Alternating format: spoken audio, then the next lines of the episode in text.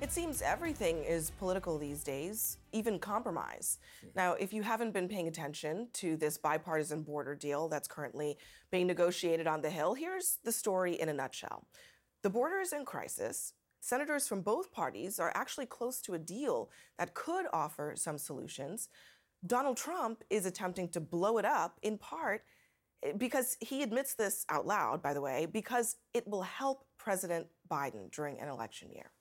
Now, House Republicans are predictably falling in line with all of this, basically arguing that the deal isn't perfect and so therefore it's dead on arrival. In fact, some Oklahoma Republicans are said to be looking to censure James Lankford for even taking part in these talks.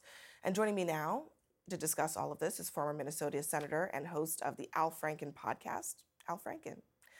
So, what do you make of this? Donald Trump basically as we like to say, saying the quiet part out loud. He's just telling everybody what the playbook is. Don't pass a border deal so that he can run on an out of control border.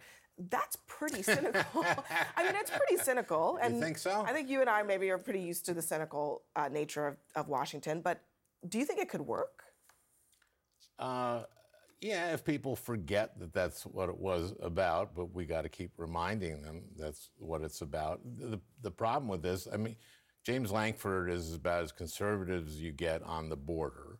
I know James, he's a friend of mine, but he's very, very conservative yeah, on the border. No moderate at yeah, all. Not at all. And a compromise was uh, created over months and months and months of negotiation. And this was going to pass and it was going to pass out of the Senate and it was going to go to the House. And we didn't know exactly what the House is going to be, but now, now they will vote against it if it gets there. But this is as cynical as you can get because it's basically it's all about Trump. And it's not about what's best for the American people. It's not about what's best for immigrants. It's not about about anything other than what's works for him and getting elected president. Yeah. I mean, when it comes to President Biden, though, and this border deal, I mean, as we were just saying, Senator James Lankford, one of the negotiators here, he is very conservative. This is a pretty hard line border proposal. Are there, we don't know there, exactly what's in But some of what some of the things that they're talking about uh, involve giving the president the ability to basically shut the border down if a, a certain number of people cross uh, at a particular time period. Are there risks here from a Democratic perspective that this could inflame tr- the President Biden's base? I, the, it seems like the Democratic the Democrats have no control over this whatsoever because all the Republicans who negotiated this in good faith, many of them are dropping out of this deal. So this is not really on the Democrats at all. It's completely on Republicans and on Trump, as far as I can tell. Is it a political uh, problem for President Biden if he cannot get a border deal across the finish line before his reelection is underway? Well, that's what Trump is hoping. On the other hand, there can be a backlash to this, which is if if you and others in, in, the media are saying this is exactly what happened, people will know that, oh my gosh, this guy is out for himself and that's it. That's who this guy is. This is just who Donald Trump is. So this and and remember that part of this was about Ukraine funding for Ukraine.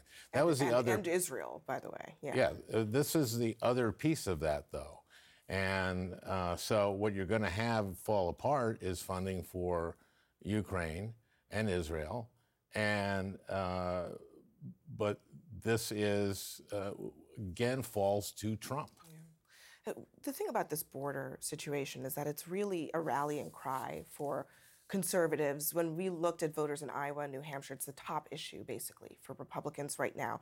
And at the same time, you're hearing a lot of Republicans also talking about civil war and saying that this issue could provoke one.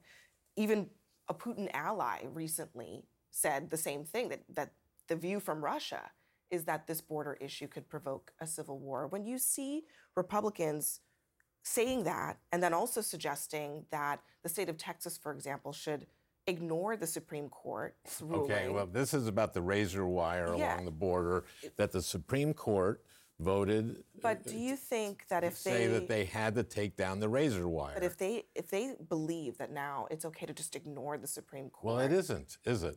what happens next? Well, then the Supreme, uh, then the federal government comes in and says, "We're sorry, Texas, but federal borders are enforced by the federal government, not state governments, and we're taking down your razor wire. And if, if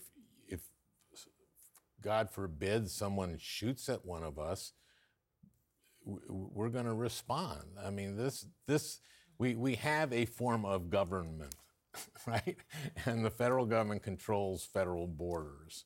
And it's clear cut as that. And this is a very conservative Supreme Court, but the Supreme Court made this ruling Yeah. to take down this razor wire.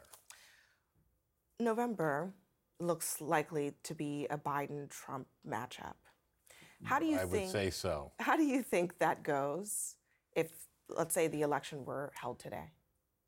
Oh, by polling today, this changes all the time, but I, I, I don't know. It's going to be a close election either way, is what I, I say. I, I uh, would like to see people like James Mattis and uh, uh, uh, John Kelly. I, I want to read, can I read a couple things? This is John Kelly on, uh, on uh, President Trump.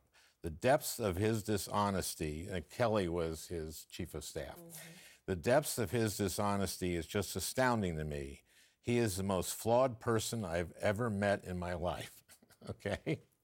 This is James Mattis, who was a, a SecDef. He is more dangerous than anyone I could ever imagine. I, I would like to see those former Trump administration officials start to say who this guy is. Do you expect that that will happen? I mean, they haven't. They seem to make one they, they statements They, and they then put out these statements, but they don't come out forcefully in the way that you're describing. I know. That's a shame, isn't it? But I, I would urge them to do it. I hope they're they're watching right now. Because if they're patriots and they feel this way about this guy, that he's the most dangerous person they've ever seen, that he's the lowest character of anyone they've ever met, it's their, your patriotic duty to get out there and, and tell people about this. We can't have this this man running our, our government. Some of the toughest critics of Donald Trump are the ones who worked for him. Al Franken, thank you very much for mm-hmm. joining us.